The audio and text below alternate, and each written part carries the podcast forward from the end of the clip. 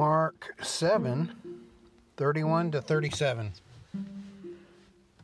Again, leaving the region of Tyre, he went by way of Sidon to the Sea of Galilee, through the region of the Decapolis. They brought to him a deaf man who had difficulty speaking and begged Jesus to lay his hands on him. So he took him away from the crowd in private. After putting his fingers in the man's ears and spitting, he touched his tongue. Looking up to heaven, he sighed deeply and said to him, Ephphatha, that is, be opened. Immediately his ears were opened, his tongue was loosened, and he began to speak clearly. He ordered them to tell no one, but the more he ordered them, the more they proclaimed it. They were extremely astonished and said, He has done everything well. He even makes the deaf hear and the mute speak. This section uh, of the book of Mark, chapters 6 through 10, have a lot of accounts of Jesus performing miraculous healings. They are the authenticating marks of both his authority and of his words that the kingdom of God has come near. Repent and believe the good news. Up to this point, most of the healings have been fairly innocuous.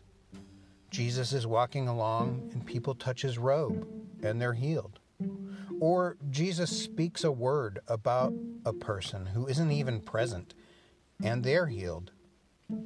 But in this passage, Jesus takes him away from the crowd in private putting his fingers in the man's ears and spitting, he touched his tongue, sighed deeply, and spoke to him.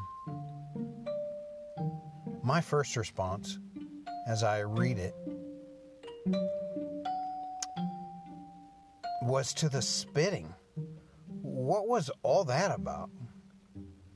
But then I thought about it, followed a cross reference to another spitting story where Jesus makes mud and applies it, and realized this may be that. Not Jesus just randomly spitting. Then I thought about Jesus putting his fingers in his ears and touching his tongue. At first it seems random, but then I thought about visiting the doctor and how he checks various systems like ears, eyes, throat. Jesus is acting like a doctor in this instance, or like a creator looking over his creation to see where it's broken so he can fix it.